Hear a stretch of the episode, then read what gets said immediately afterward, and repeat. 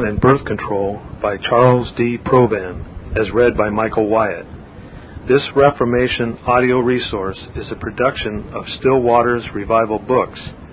Many free Christian resources, as well as SWRB's complete mail order catalog containing classic and contemporary Puritan and Reformed books, CDs, and much more at great discounts is on the web at www.swrb.com.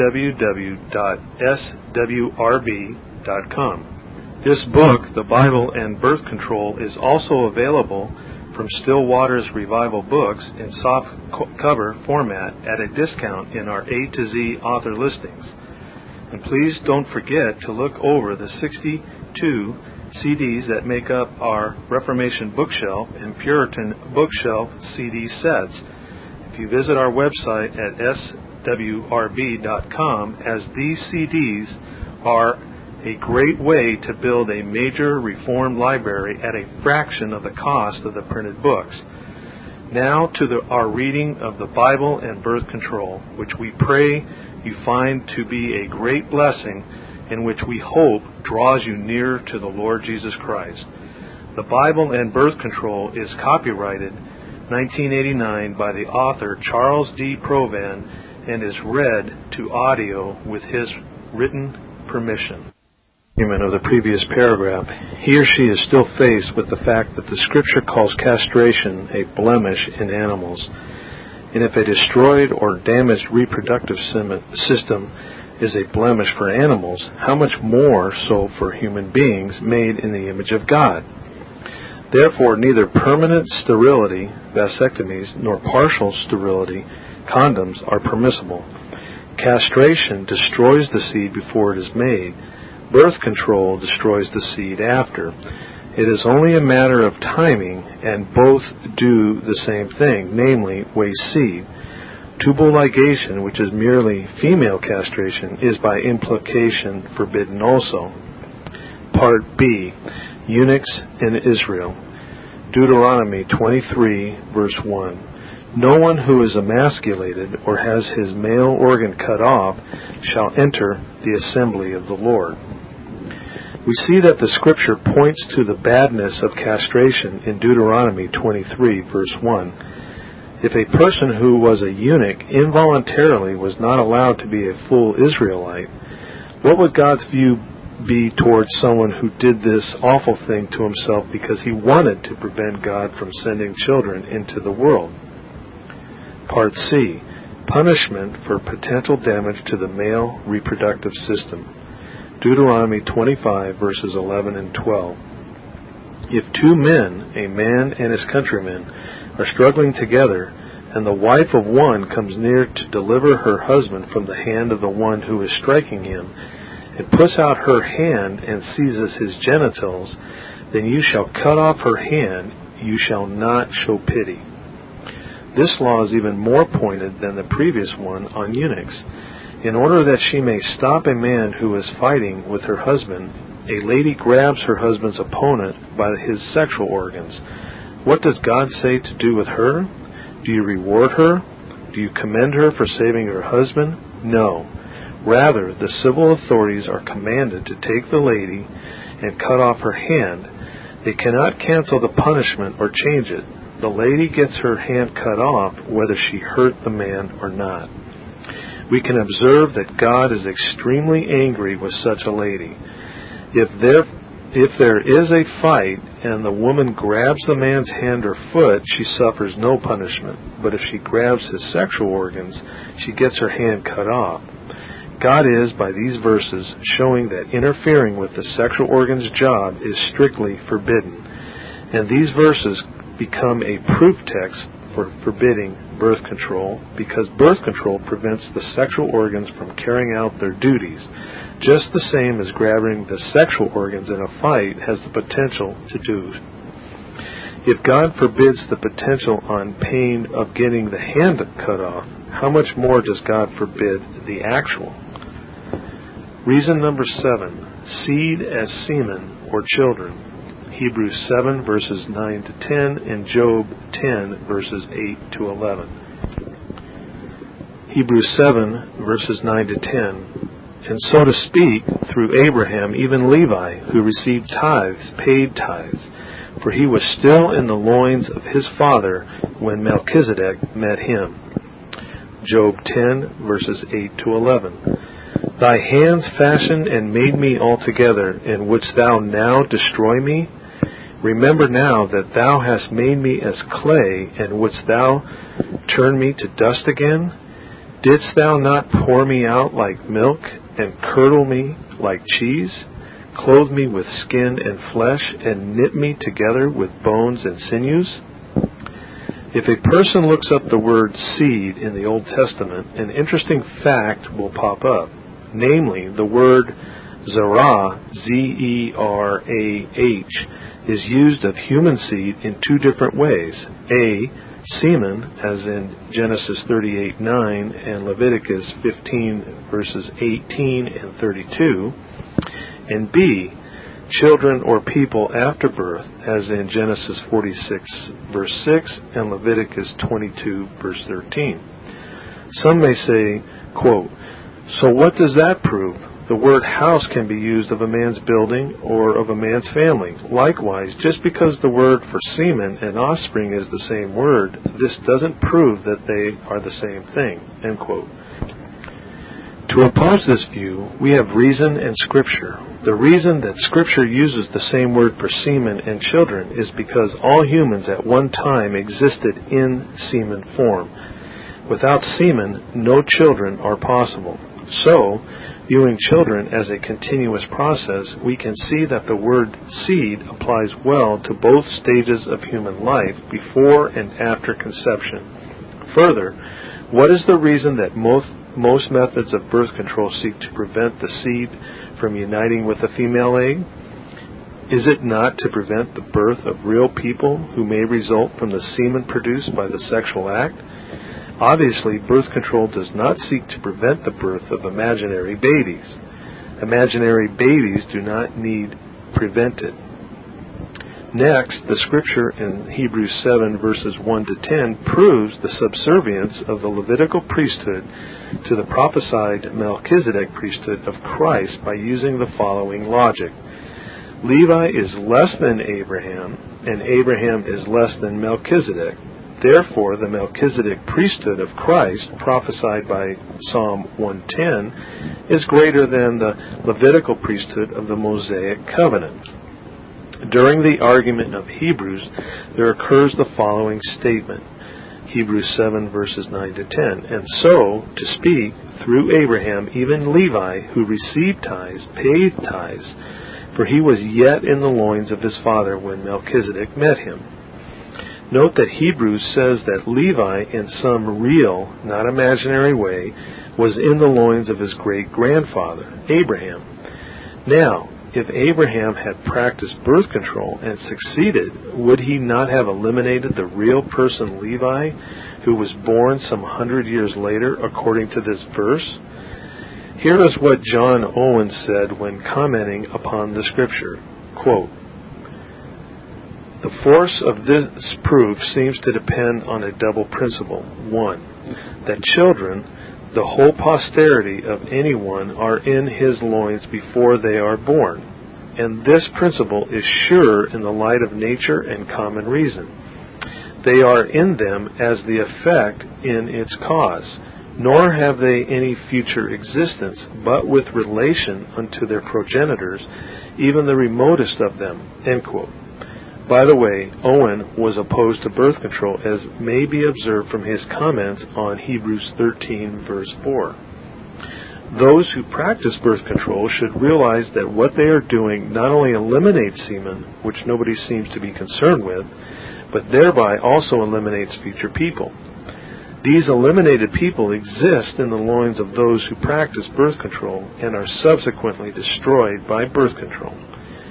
We have encountered people who disagree with the above view because of what the Bible says about predestination. Such persons reason like this quote, Well, God decides who will be born on earth. Therefore, if I practice birth control and God gives me two children, That must be how many children God wants me to have. Therefore, since nothing can hinder God's mighty will, birth control is okay. End quote. What shall we say to this? Well, we say that if this line of reasoning is correct, then nothing is a sin at all. For example, you could shoot your neighbor in the head and say, quote, well, God could have stopped me from pulling the trigger, or he could have made the bullet miss. Therefore, since nothing can hinder God's mighty will, murder is okay. End quote. Or perhaps you might set houses on fire and say, quote, well, since everything that happens is according to God's mighty will, then arson must be okay. End quote. Who is there among Christians who accepts such incredible sophistry when it comes to murder or arson? But many Christians swallow reasoning like this in order to justify conduct which, with, with which they already agree, like with birth control. Of course, God has the ability to give couples children whether they practice birth control or not, but this proves nothing at all. According to Holy Scripture, God can make children out of rocks. But if you are waiting for God to make kids for you this way, we think that you'll be waiting a long time. Those who use such reasonings to justify themselves need to realize that God has appointed godly means to accomplish godly ends. God wants to give us food, but He has willed that we should work to get it. Likewise, God wants us to help us when we are in trouble, but He wants us to pray first. Now, God feeds uh, lots of people who are lazy and helps lots of people who don't pray as they should, but does this justify laziness or people who don't pray? Of course not. Likewise, God sometimes gives people children in spite of condoms, spermicides, and withdrawal, and even abortion. This fact does not justify any of these unnatural activities. It is God's command that we have children, and therefore it is God's will that we have natural sexual intercourse to accomplish this goal. Let us now examine God's word concerning Sennacherib, the king of Assyria. Isaiah 37, verses 21 to 29. Sennacherib had invaded and destroyed Judah as God himself had ordained long before the event. Isaiah 37, verse 26. Yet, does this fact of predestination show that Sennacherib's conduct was morally defensible? Absolutely not, as one may see from reading Isaiah 37, verses 28 to 29. God was angry with Sennacherib for his ungodly conduct, even though God preordained that event. This is, needless to say, a mysterious concept, but it should be apparent that predestination does not justify forbidden conduct. It is not without reason that Moses says in Deuteronomy 29:29, "The secret things belong to the Lord our God, but the things revealed belong to us and to our sons forever, that we may observe all the words of this law." As further proof that our view of birth control does not contradict the biblical doctrine of predestination, we now quote from the writings of John Calvin, who, as we all know, surely believed in predestination. Quote, the voluntary spilling of semen outside of intercourse between man and woman is a monstrous thing. Deliberately to withdraw from coitus in order that semen may fall on the ground is doubly monstrous. For this is to extinguish the hope of the race and to kill before he has born the hoped for offspring. This impiety is especially condemned now by the Spirit through Moses' mouth, that Onan, as it were, by a violent abortion, no less cruelly than filthily, filthily cast upon the ground the offspring of his brother, torn from the maternal womb. Besides, in this way he tried as far as he was able, to wipe out a part of the human race. If any woman ejects a fetus from her womb by drugs, it is reckoned a crime incapable of expiation, and deservedly Onan incurred upon himself the same kind of punishment, infecting the earth by his semen, in order that Tamar might not conceive a future human being as an inhabitant of the earth. Calvin's Latin commentary on Genesis 38, verse 10. Though Calvin certainly believed in predestination, yet he condemned birth control as the murder of future human beings. He certainly did not think that God's secret purposes justify conduct which the Word of God forbids. As for our second scripture passage, Job 10, verses 8 to 11, we have included it because it is one of the few passages, if not the only one, in the Bible to describe the sexual act itself and relate it to the creation of an individual person. Verses 10 and 11 describe the emission of semen and its formation into a baby in the mother's womb. What is noteworthy about the verse is this Job specifically says that it was him present in the semen of his father. Observe, didst thou not pour me out like milk and curdle me like cheese? Having read anti abortion literature published by Christians, we have noticed that a sizable portion of Bible texts cited to prove that children in the womb are human beings are passages like this. Before I formed you in the womb, I knew you, and before you were born, I consecrated you. Jeremiah 1, verse 5. And yet many who correctly oppose abortion also favor birth control in spite of Job 10 verse 10, which proves that human life is present in human semen. If human life is not in human semen, then why do people use spermicides, that is, sperm killers? If it is wrong to destroy life in the womb, then it is wrong to deliberately kill semen. Someone might say, quote, Oh, who is there in the church who adopts such a ridiculous, unscientific view of semen? End quote. To which we would reply, Martin Luther. While commenting on Genesis 2, verse 21, he said, quote, Thus it is a great miracle that a small seed is planted and that out of it grows a very tall oak. But because these are daily occurrences, they have become a, of little importance, like the very process of our procreation.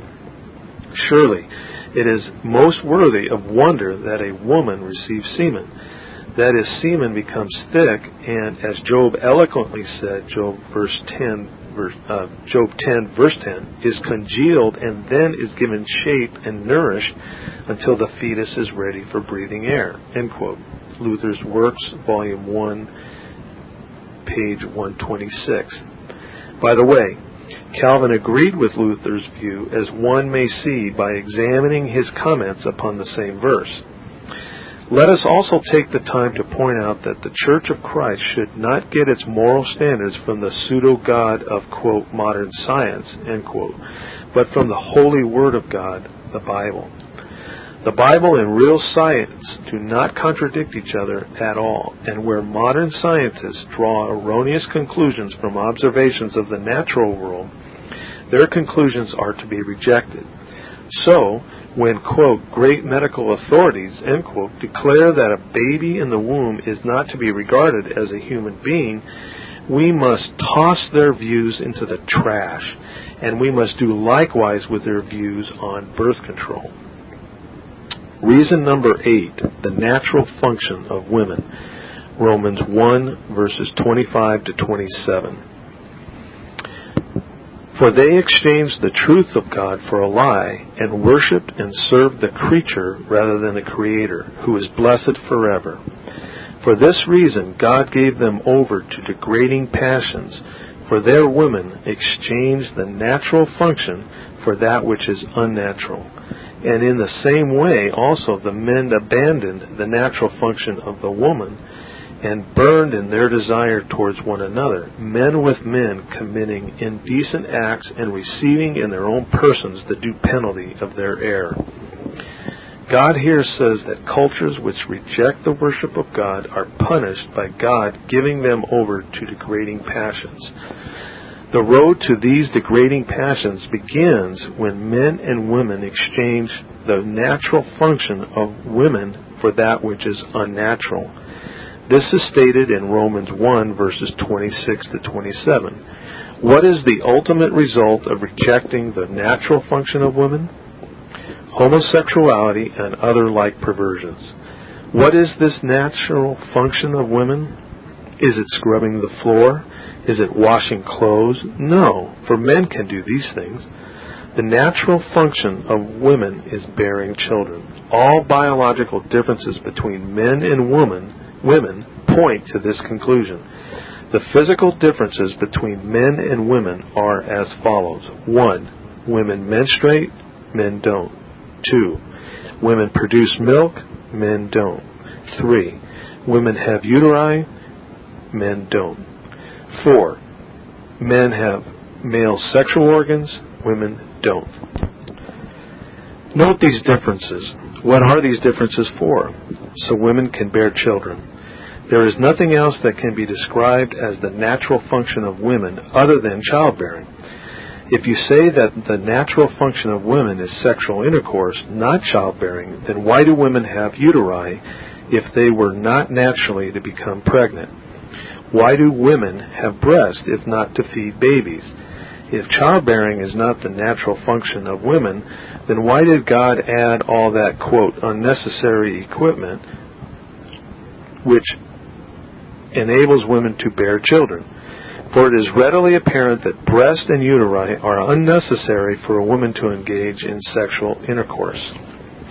It is evident that when God made women, he did not add unnecessary parts. As Paul says in 1 Corinthians 12, verse 18, God has placed the members, each one of them, in the body just as he desired. For what purpose did God give women uteri? so women could have intercourse? No, but rather that women could receive the seed from intercourse and nurture it. For what purpose did God give women breasts so men could stare at them? No, rather, so women could nurture the children which God gives to them. So, it is apparent that sexual intercourse is but the means to accomplish the natural function of women, which is childbearing. And if this is true, then birth control is opposing the natural function of women. Once again, we quote from Martin Luther, quote, Moses numbers fertility among the blessings. There will not be a barren woman among you, he says. Compare Exodus 23, verse 26. We do not regard this so highly today. Although we like and desire it in cattle, Yet in the human race there are few who regard a woman's fertility as a blessing. Indeed, there are many who have an aversion for it and regard sterility as a special blessing. Surely this is also contrary to nature. Much less is it pious and saintly, for this affection has been implanted by God in man's nature, so that it desires its increase and multiplication. Accordingly, it is inhuman and godless to have a loathing for offspring. End quote. Luther's Works, Volume 5, page 325. Reason number 9 Childbirth and Salvation for Women. 1 Timothy 2, verses 11 to 15. For it was Adam who was first created, and then Eve. And it was not Adam who was deceived, but the woman, being quite deceived, fell into transgression. But women shall be saved through the bearing of children if they continue in faith and love and sanctity with self restraint.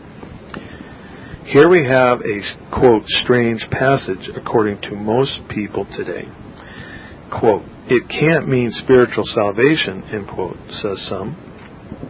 If you look up the verses in Paul's letters which contain the word saved, the same one that is in verse 15, you will find that every time Paul uses the word, he is talking about spiritual salvation. Is Paul then saying that women can earn salvation by childbearing? By no means. Salvation cannot be earned or merited. Salvation is by grace and not by works. What Paul is saying may be summarized as follows. If a woman is truly saved, she will prove her faith and her salvation by pursuing good works, which are, according to Jesus, inevitable for a true Christian. The pathway of teaching doctrine to husbands or ordering them around is not open to women the pathway of obedience which leads to eternal salvation is, for married women, accompanied by childbearing if possible.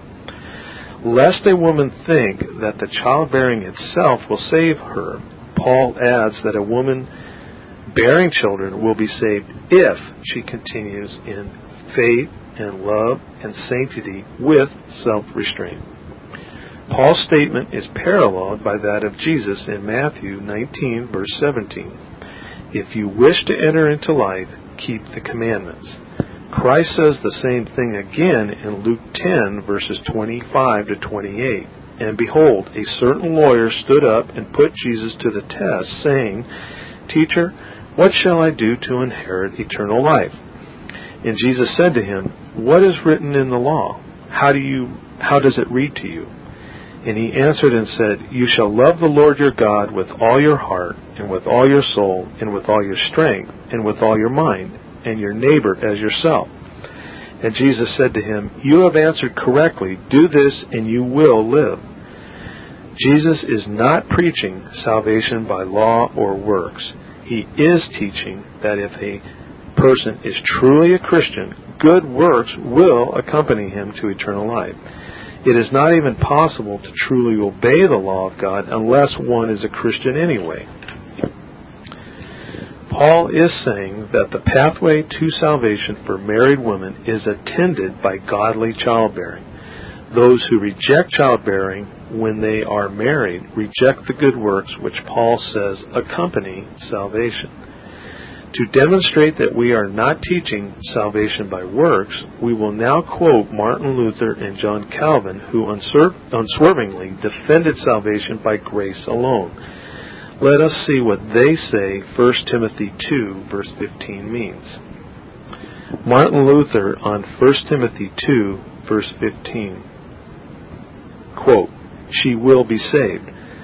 That subjection of woman women and dom- domination of men have not been taken away, have they? No, the penalty remains. The blame passed over, the pain and tribulation of childbearing continue. Those penalties will continue until judgment. So also the dominion of men and the subjection of women continue. You must endure them. You will also be saved if you have also subjected yourself and bear your children with pain through bearing children.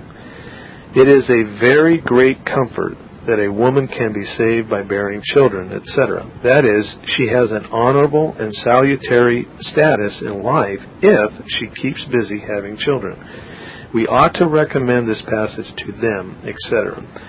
She is described described as saved not for freedom, for license, but for bearing and rearing children. She is not saved by faith. Excuse me. Is she not saved by faith?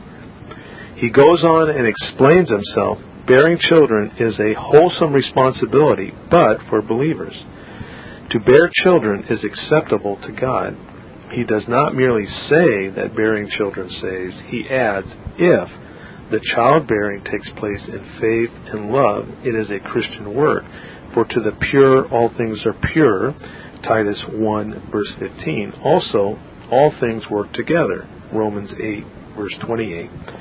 This is the comfort for married people in trouble. Hardship and all things are salutary, for through them they are moved forward toward salvation and against adultery, in faith. Paul had to add this lest women think that they are good in the fact that they bear children. Simple childbearing does nothing, since the heathen also do this. But for Christian women, their whole responsibility is salutary. So much the more salutary, then, is bearing children. I add this, therefore, that they may not feel secure when they have no faith. End quote. Luther's Works, Volume 28, page 279. As for John Calvin, his comments on our scripture passage are as follows quote, But she shall be saved.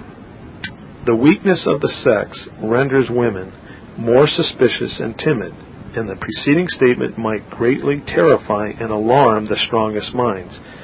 For these reasons, he modifies what he had said by adding a consolation. Paul, in order to comfort them and render their condition tolerable, informs them that they continue to enjoy the hope of salvation. though they suffer a temporal punishment. It is proper to observe that the good effect of this consolation is twofold. First, by the hope of salvation held out to them, they are prevented from falling into despair through alarm at the mention of their guilt.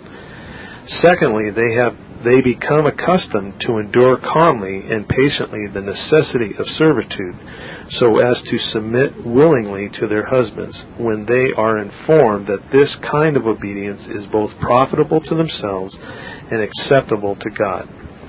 If this passage be tortured, as papists are wont to do, to support the righteousness of works, the answer is easy the apostle does not argue here about the cause of salvation, and therefore we cannot, cannot, cannot and must not infer from these words what works deserve. But they only show in what way God conducts us to salvation, to which He has appointed us through His grace, through childbearing. To censorious men it might appear absurd for an apostle of Christ not only to exhort women to give attention to the birth of offspring, but to press this work as religious and holy to such an extent as to represent it in the light of the means of procuring salvation. Whatever hypocrites or wise men of the world may think of it, when a woman, considering to what she has been called, submits to the condition which God has assigned to her, and does not refuse to endure the pains, or rather the fearful anguish of parturition, that's P-A-R-T-U-R-I-T-I-O-N, or anxiety about her offspring, or anything else that belongs to her duty. God values this obedience more highly than if, in some other manner, she made a great display of heroic virtues, while she refused to obey the calling of God. To this must be added that no consolation could be more appropriate or more efficacious than to show that the very means, so to speak, of procuring salvation are found in the punishment itself. Calvin's Commentary, Volume 21, page 71. Summary. Dear reader, we hope we have adequately demonstrated the great importance attached by God to being fruitful and multiplying. God views sterility as bad and large numbers of children as good. It is a great sin to destroy the seed God gives to you. Instead of destroying your future children by practicing birth control, you ought rather to consider the weight of the scriptures which have been here presented and adjust your conduct accordingly.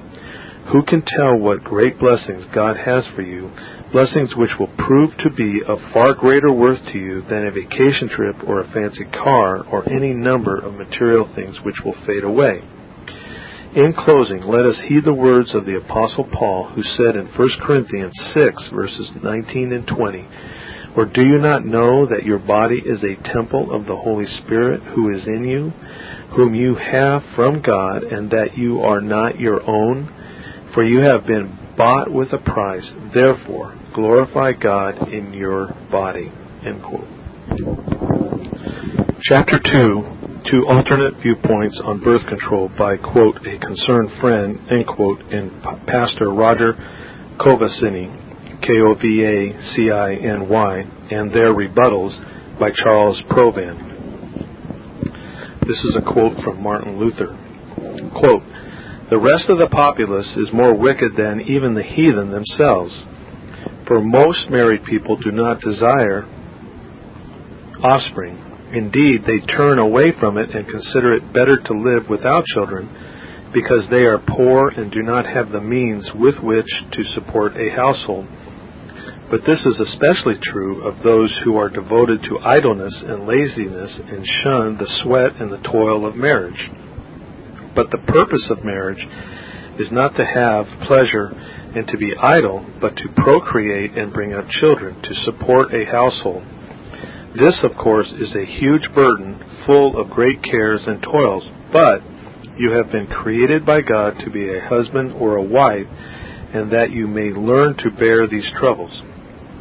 Those who have no love for children are swine, stocks, and logs, unworthy of being called men or women. For they despise the blessing of God, the creator and author of marriage. Alternate viewpoint number one, another view on Onan by a concerned friend. What has been written on spilling the seed by Onan has been used to burden many, many consciences. Nobody has the right to burden the conscience wherein God does not burden it. There is probably no married man, not even such as condemns the spilling of the seed most vehemently, who is not guilty of spilling the seed. Marriage is given not only for producing children, but also for the joy of sexual intercourse. Since this is so, every man who has intercourse with his wife during her infertile period is spilling the seed. Then in intercourse during the fertile period, almost always only one spermatozoon penetrates the egg of the female. All the rest, millions of them, are spilled, wasted. The Hebrew word used in Genesis 38 means to waste, corrupt, destroy, devastate. All but one are destroyed, wasted, spilled, if you will. They do not produce. God Himself destroys the seed in regular intercourse, in night losses, in menstruation, all natural processes. Onan is said to have been killed by God because he spilled the seed. There is nothing in the whole Bible that specifically condemns the spilling of the seed. But there is something in the Bible that says that the brother of a dead husband should go into his widow to raise up children for the dead, specifically the firstborn of the union. All kinds of sexual sins are condemned in the Word, but not once the spilling of the seed. A brother could refuse to marry the dead brother's wife and not be killed for it. And so it is said the only difference between such an unwilling brother and Onan was that Onan spilled the seed and that therefore God killed him immediately, according to Luther. There was another difference, a big difference. Onan did not refuse to marry Tamar, his brother's widow. If he had, Tamar, according to Deuteronomy 25, verses 5 to 10, could have taken off his shoe and spit into his face and thus shamed him. No, he married her, but he destroyed the seed during intercourse. Why? Lest he should give seed to his brother. That was his sin. To raise up seed for the brother was why Judah told Onan to marry Tamar, to go into her. We read, And the thing which he did displease the Lord, wherefore he slew him. The Lord had slain Onan's wicked brother before that. What was the thing that displeased the Lord? Onan did three things. One, he spilled the seed. Two, he prevented birth. Three, he refused to give seed to his brother, although he married the widow. The whole idea was to raise up seed for his brother. Spilling the seed was only a means to that end, wicked end. It was like taking a vow and not fulfilling it. It is a question whether God killed Onan immediately. The Hebrew verb used in Genesis 38 verse 9 means in the tense used there, pile, P-I-E-L. Often, much, for a long time. It seems that God gave him time to repent of his refusal to give his brother seed, but Onan persisted, so God killed him. The NIV and AAT both translate not when, but whenever. So also other translators. How can anybody say that spilling the seed is worse than adultery or even incest? Especially disturbing is this in view of the fact that nowhere in the Bible is spilling of the seed specifically forbidden. How can we condemn it if God Himself spills the seed in night losses, in intercourse, in menstruation? It is said that wasting the seed is a violation of God's command to be fruitful and multiply. In the first place, this is not an absolute command. Jesus did not marry. Paul did not marry. Many cannot marry even if they would. Secondly, God does not say anywhere that we must have as many children as possible. A person may be said to be fruitful even if he has only six children, although having been capable of having more. God told our first parents to fill the earth. The earth is pretty well filled up. If all people from the beginning had had all the children they could possibly bear, there would perhaps be no standing room on the earth. It is said that God would supply the need of all the children brought into the world, even if everybody produced as many children as possible, that a large family should not worry anybody. We know that God has blessed richly many large families, but we all know families, large families, that cannot buy their food, that cannot pay their rent, that are suffering. They are families in our own churches. Does this mean that Jesus failed to keep his promise in Matthew 6? No. If they are alive, the promise is being kept. He has his way of providing. Jesus may be testing the family, or the family lacks faith or initiative. Paul was hungry at times. In Hebrews 11, we read of the martyrs who at times were destitute. A destitute family may hesitate to add to an already suffering group. If what Provan wrote is true, then nobody will be saved outside of a handful of a handful. If any form of wasting the seed is sinful, then nobody will be saved, not any married folk. If any form of birth control is wrong, then perhaps a few people will be saved. I do not presume to advocate any form, but I don't want to judge those who use some forms of it, even if it involves wasting some seed. I believe it is a faulty exegesis to condemn all spilling of the seed on the basis of the Onan story. I repeat, everybody does it in some way or other. The seed is not human life. If it were, think of the millions of lives wasted in every intercourse. I end as I began. Nobody has the right to burden consciences wherein God does not burden them. A concerned friend. Rebuttal number one Replying to a concerned friend on the subject of Onan by Charles D. Provan. Since the Christian News of March 21, 1988 has printed a rebuttal to my article against birth control, Christian News of February 29, 1988, it is necessary for me to produce a quote counter rebuttal end quote so that the readers of CN that is Christian News may judge for themselves which position is scriptural. Because our theological opponent on this issue has called himself quote a concerned friend end quote we will call him this throughout our reply. When we use this term we use not we do not use it sarcastically, nor do we doubt his or her sincerity in attacking our position.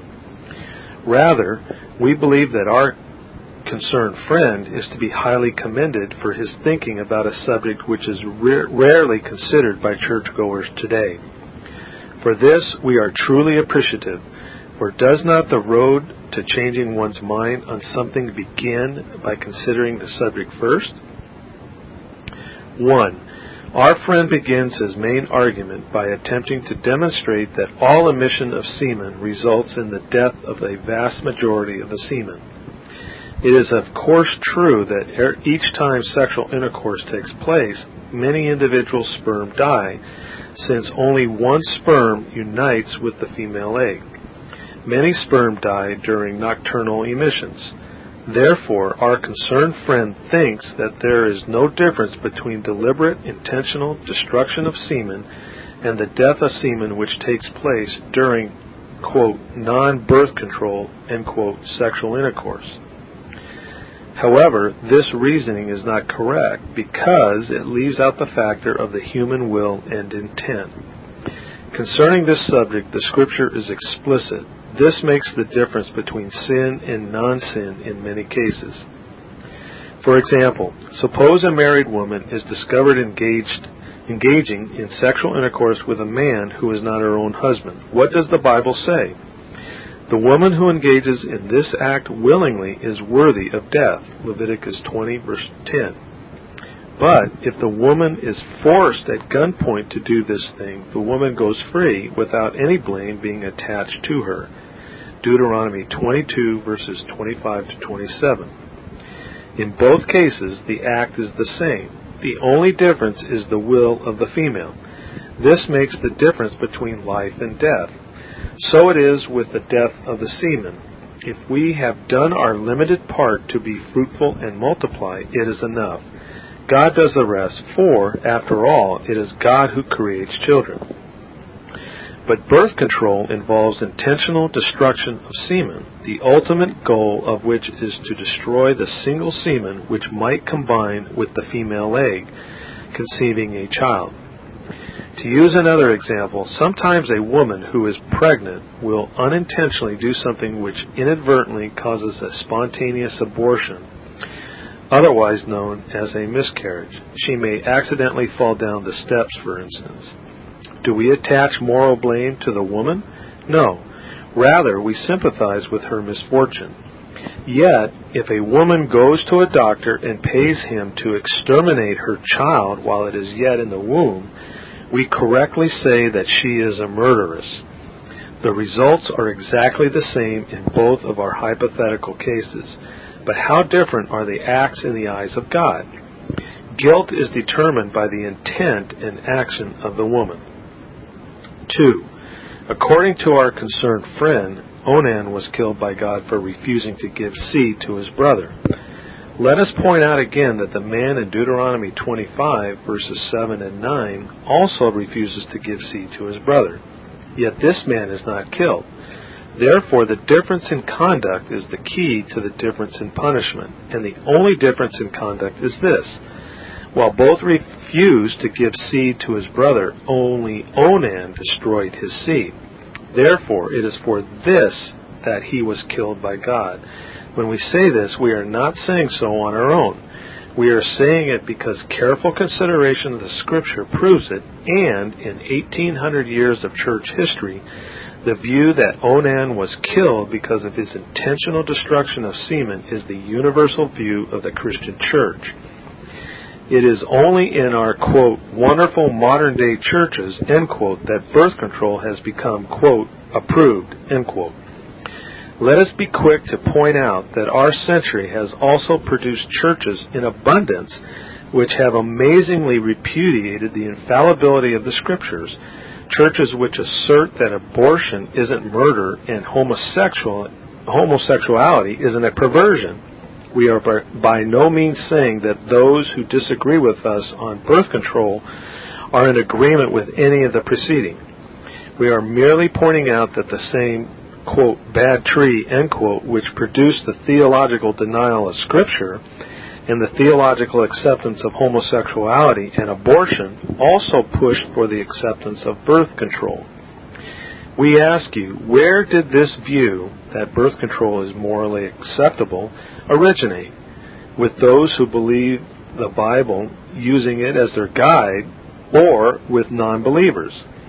Any study of the modern birth control movement will show that it did not originate in the Holy Church of God, but rather in pagans like Margaret Sanger of our friend that Onan's spilling of seed is no different than spilling of seed which occurs during, quote, non birth control sexual intercourse, we would also point out a fact which he has not commented upon.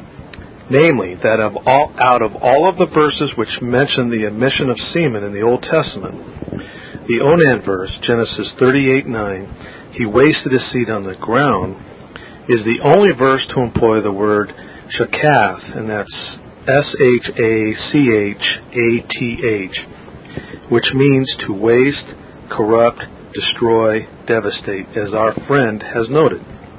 This word is used in many passages as a synonym for killed.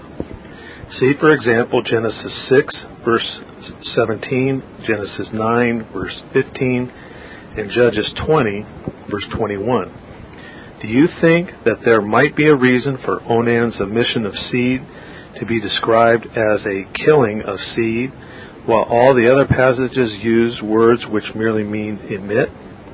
We do. In all other passages, no one does anything to intentionally harm the semen, but in Onan's case, he deliberately killed his. If, as our concerned friend says, quote, there is nothing in the whole Bible that specifically condemns the spilling of the seed, end quote, then why does the scripture use the very negative word shachath in Onan's case, but not in any of the others?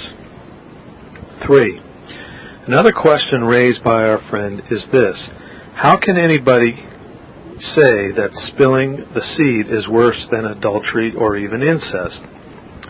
Let me point out that Martin Luther said this, not me, but I think that his reasoning on the subject went something like this, quote, Adultery and incest, though great evils, at least perform this sexual act in a natural manner, allowing nature to take its course. Onan, on the other hand, took steps to frustrate God's creative activity, perverting nature. Onan's deed is an assault upon the natural order of things and is therefore worse than adultery or incest. Luther may also have been influenced by the fact that although Tamar, Omar, Onan's wife, later committed incest with her father-in-law Judah, as Genesis 38 says, yet God did not kill her, but he did kill Onan. We are not at this point able to positively affirm Luther's particular statement as we wish to carefully consider the subject first. But at the same time, neither do we wish to disagree with Dr. Luther, who certainly at the very least deserves our respect. So we will leave this particular statement on which sins are the worst, adultery and incest, or destroying one's semen, for later consideration. We emphatically do affirm, however, Luther's view on birth control, namely that it is a great sin. 4. Our friend asked the question, how can we condemn it, the spilling of seed, if God himself spills the seed in night losses, in intercourse, in menstruation? We agree that God does indeed do these things, yet this does not mean that the intentional destruction of seed is permitted. By no means. We can easily prove that our friend's logic is incorrect by examining parallel pa- cases in the Bible. First, we shall examine the topic of miscarriages. The prophet Hosea says that God causes some miscarriages in order to punish people for sin. Give them, O Lord, what wilt thou give? Give them a miscarrying womb and dry breasts. Hosea 9, verse 14. Does this mean that we humans are permitted by God to punish women by aborting their children? No, for Moses says that if a man causes an abortion, he shall be put to death. Exodus 21, verse 23. Likewise, God kills people all the time, as God declares in Deuteronomy 32, verse 39. And there is no other God besides me. It is I who put to death and give life. Because God, without moral blame, kills people all the time, does this mean that we can kill people when we please? Of course not. For God says to us, You shall not murder. Deuteronomy 5, verse 17. In the Bible, it is stated that God has killed children for the sins of their parents. For example, God said to Jeroboam the first of northern Israel, you also have done more evil than all who were before you, and have gone and made for yourself other gods and molten images to provoke me to anger, and have cast me behind your back. Therefore, behold, I am bringing calamity on the house of Jeroboam, and will cut off from Jeroboam every male person, both bound and free in Israel and I will make a clean sweep of the house of Jeroboam, as one sweeps away dung until it is all gone. That's 1 Kings 14, verses 9 to 10, fulfilled in 1 Kings 15, verse 29. Yet God clearly forbids us from putting children to death for the sins of parents, as he says in Deuteronomy 24, verse 16. Fathers shall not be put to death for their sons, nor shall sons be put to death for their fathers everyone shall be put to death for his own sin. Scripture contains many things which are allowable to God but forbidden to us. So, just because God causes the vast majority of semen to die without causing the birth of a child, this does not prove that it is morally acceptable for us to cause semen to die by means of birth control. 5. Later, our friend says that the command of God to be fruitful and multiply, quote, is not an absolute command. Jesus did not marry. Paul did not marry. Many cannot marry even if they would, end quote. We would agree that the command to be fruitful and multiply is not an absolute command for all persons. We do not think that eunuchs, three-year-olds, women who are unmarried, and so forth, are obligated to do this because they are not of, they are not or cannot be married. The command is not an absolute command for all people, just married people. This is not unusual, for the command was not given to Adam until God had given him a wife, which makes sense to us. It is not obvious is it not obvious that God's rule on divorce apply only to those folks who are married in the first place? God says that a husband should love his wife. Is this an absolute command of God? Yes, but obviously it only applies to men who have a wife. Just because the command to, to be fruitful and multiply does not apply to people who cannot or are not married, this by no means proves that it does not apply to those to whom the command was given, namely, married couples. 6. Next, our theological opponent says, God, quote, God does not say anywhere that we must have as many children as possible. A person may be said to be fruitful even if he has only six children, although having been capable of having more, end quote. Our reply is that God does not need to say this directly for it to be so. He says it by implication. When God gave this command to Adam, to Noah's family, and to Jacob, do you think God meant that they were to be fruitful for only a day or a month or a year or until they had a nuclear family or as long as they were able? We think that the latter option is correct, since if God had thought it was all right to limit God's blessings to the above people, he would have said so in the pertinent passages. Our friend's example of six being a good number of fruitfulness is to be faulted for the simple reason that, to us, being fruitful and multiplying has no mandatory number. For Abraham and Sarah, their efforts to be fruitful produced only one child, Isaac, even though they multiplied themselves by one by only one half. They had been doing their best to have children long before God himself made Isaac, and so they obeyed God to the extent of their ability. This is what God expects of us, not some particular number. What right do we have to cancel God's first blessing he blessed them, etc. Genesis 1:28 to married couples. 7. Our friend says, quote, God told our first parents to fill the earth. The earth is pretty well filled up, etc. End quote. I would ask, how does he know this? There are Christians and pagans who quite forcefully disagree with the idea that there is some sort of overpopulation crisis. For example, example R.J. Rushdoony in The Myth of Overpopulation and Germaine Greer in Sex and Destiny, Chapter 14. In any case, let us look to Scripture for our guidance, not to the high priest of the new religions, quote, science, end quote, and, quote, news media, end quote. In Exodus 35, verses 4 to 9, God told the Israelites to donate gifts to Moses to help build the tabernacle. When enough gifts were received to build it, God gave a revelation to Moses to tell the Israelites to stop giving. Exodus 36, verses 5 to 7. If God would give a revelation to stop about something like this, don't you think that He would let us know when the world was full to stop a command which had been in effect for some 7,000 years? We could also ask the question if the world is full, so eliminating the command to be fruitful and multiplying, then why does God still keep adding unnecessary people to an already overpopulated world?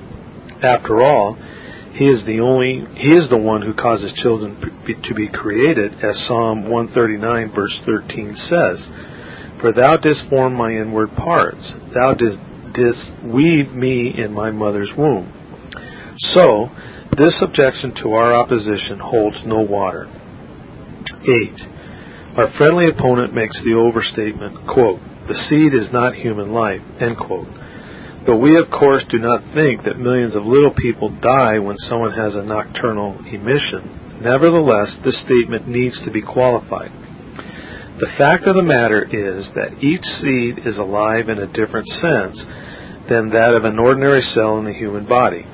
Each seed is self-propelled and can live even when separate from the body.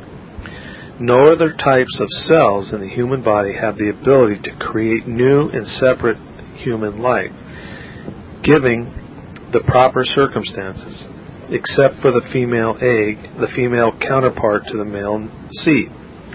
And if the seed is not human life, then pray tell, what type of life is it? Both myself and my opponent once existed as a seed, and I would call him both and myself human. If one eliminated all the human semen from the earth, one would thereby eliminate all future humans also.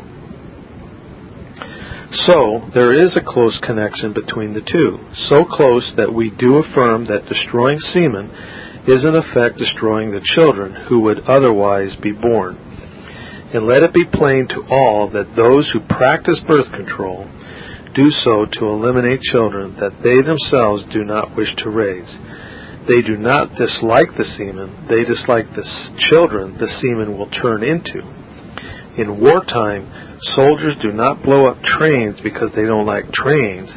They blow them up because they don't like what the trains deliver. 9. It is of course true that, quote, nobody has the right to burden consciences wherein God does not burden them, end quote. We agree. But it is also true that we are commanded to declare to my people their transgression. Isaiah 58:1. So, if birth control is a sin, then it is commendable and helpful to say so.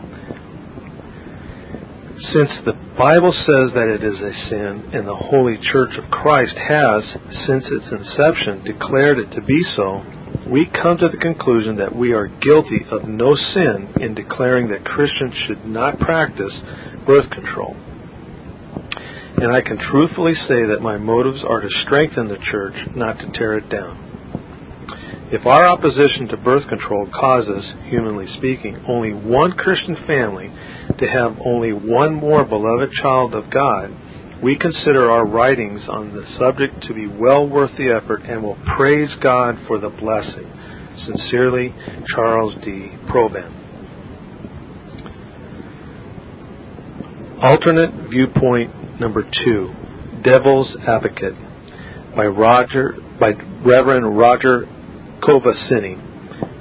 1. Permit me to play the devil's advocate. 2. When a Roman Catholic is being considered for sainthood, the Pope appoints a devil's advocate.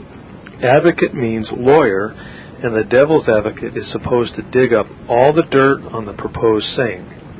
His job is to find reasons against the sainthood, even though he may personally favor it. 3. I'm not attacking February 29th's front page article, The Bible's View of Birth Control, but somewhere in this journal the question this article raised should be answered. 4. Nor do I have a vested interest in birth control. Since we got married, my wife has had a baby every two years. Our youngest died ten weeks ago, and the best news anyone could give us now is that the Lord is sending someone to fill the hole in our hearts. But somebody has to ask the questions that Charles Provan did not answer. 5. First, the command to be fruitful and multiply is only half the commandment. It is half of a balanced commandment. The other half is to fill the earth and subdue it. 6. Most people and nations seem to get either one half or the other way out of proportion. Western nations are committing race suicide because they are so interested in bringing the earth into subjection, that is to say, having things the way they want them in their environment by the purchase of goods, services, and machinery, that they refuse to have enough children to even replace themselves, much less fill the earth. 7. In the third world, however, some parents have children that have to be put out in the street to steal or starve at the age of 3 because the parents are so busy filling the earth that they can't subdue the earth sufficiently to keep body and soul together. 8. Further, the article fails to answer the question of why people today don't want children. A chief reason why people today do not regard children as a blessing is the radical restructuring of society that happened after the Industrial Revolution. 200 years ago, a young man asked Franklin what was the quickest, quickest way to get rich. Franklin said, quote, Marry a widow with nine children. End quote. That was true then when children as young as three were productive members of the family. Their labor may have been worth only a dime a day, but if their room and board only cost a nickel, they were productive because a nickel was an important part of the family's income. 9. But the same advice would bankrupt a man today because today children are not able to be productive members of society. Jobs today pay a lot more, but they are too complicated to learn until the teens or 20s. Meanwhile, children are an unremitting expense. 10. What concerns me about Provan's article is the failure to recognize these facts and the failure to see how the changing structure of society changes the applicability of various scriptures. For instance, the blessing of a large family was immediately evident in the days when the family was your main form of old age insurance. Now that we have Social Security, we depend on other people's children instead of our own. The Church has to consider such facts before making doctrinal pronouncements. 11. And the scripture that must be considered when doing this is contained in Matthew 23, verse 4, where Jesus pronounced seven woes upon the Pharisees. One of their faults was that they tie up heavy loads and put them on men's shoulders, but they themselves are not willing to lift a finger to move them. 12. We should recognize that every child is a burden, even though a very precious one. We would give our health, our comfort, and everything we own to have, quote, little sister back. But the church also has to deal with birth control evangelically rather than legalistically. In other words, we have to make people want children by helping them raise them instead of demanding that they should shoulder the burden out of a sense of duty. 13. We cannot assume that shouldering these burdens will automatically bring about the blessings needed to bear the load. In the first place, we may be misunderstanding the Bible. In the second place, we have the experience of others to warn us. Look at Utah, where the Mormons frown on birth control and encourage early marriage and large family. Utah has one of the highest divorce rates in the country at least partly because of the great strain put on a marriage by having many children. So if we load heavy burdens on backs, at the very least we will have to lift a finger to help them. 14. This is what Lutherans do in our crisis pregnancy counseling, isn't it?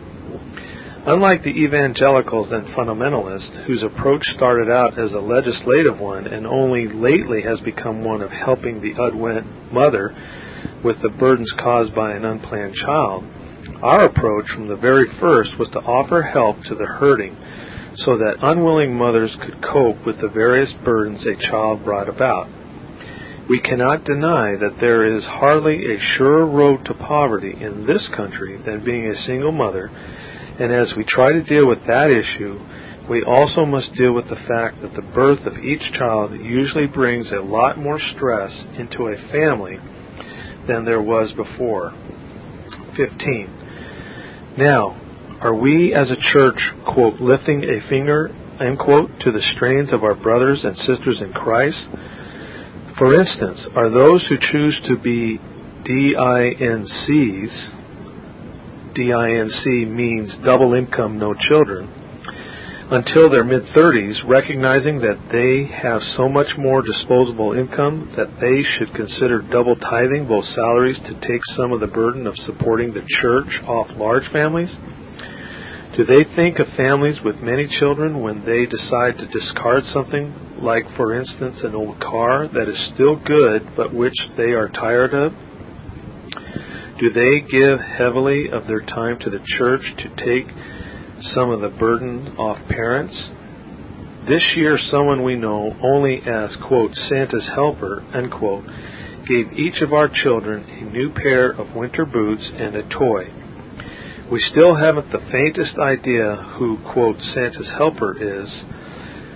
I would like to think he, she, or they are childless adults helping out the largest family in the parish, not just parishioners helping out the pastor's family after a Christmas time death. Maybe they are both. 16. Since the structure of society provides a great many of the reasons why people, even Christians, sometimes consider sterility a good thing, the Christian citizen can be doing what he thinks best to change the structure of society. 17. For instance, in my opinion, the replacement of Social Security with compulsory private insurance would do a lot towards bringing childbearing back into fashion. Wage earners should still have old age taxes taken out of their checks, but those funds should be used to buy IRAs or IRAs from private agencies. The government should have nothing to do with it. In this way, at least, people wouldn't be depending on everybody else's children to support them. And since they would own the proceeds instead of disappearing on their deaths, the IRAs would become part of their estate they might want to have somebody to leave it to. 18. In Provan's account of Onan, which was very thoughtfully done, we must still answer this question whether there is still a further reason explaining the bare words of Scripture. Because he wasted his seed is the stated reason, but by practicing coitus interruptus, Onan was doing more he did what Ananias and Sapphira did in the sixth chapter of Acts, taking what he wanted, having the appearance of respectability and the pleasure of intercourse, while fraudulently depriving his dead brother's wife of what she wanted, the completion of intercourse and the blessing of children to support her in her old age and to carry on the name of her dead husband. 19. Next, Provan quotes Calvin but doesn't fully understand him. 20. When Calvin said, Onan, as it were by a violent abortion, no less cruelly than filthily, cast upon the ground the offspring of his brother, we have to understand that Calvin believed in the medieval garden theory of reproduction.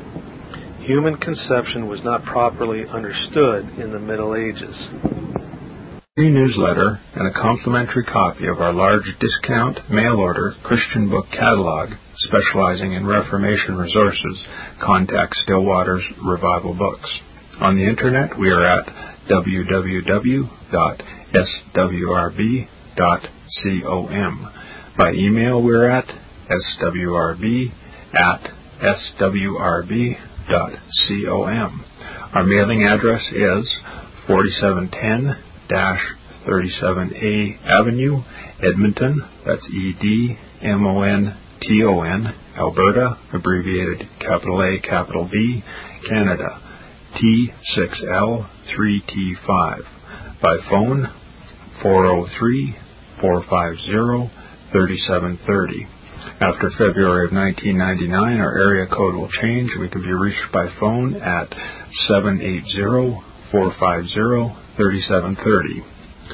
And keep in mind that William Hetherington, commenting on the Solemn League and Covenant, the epitome of Second Reformation attainments, in his History of the Westminster Assembly of Divines, 1856 edition, page 134, writes, no man who is able to understand its nature and to feel and appreciate its spirit and aim will deny it to be the wisest, the sublimest, and the most sacred document ever framed by uninspired men.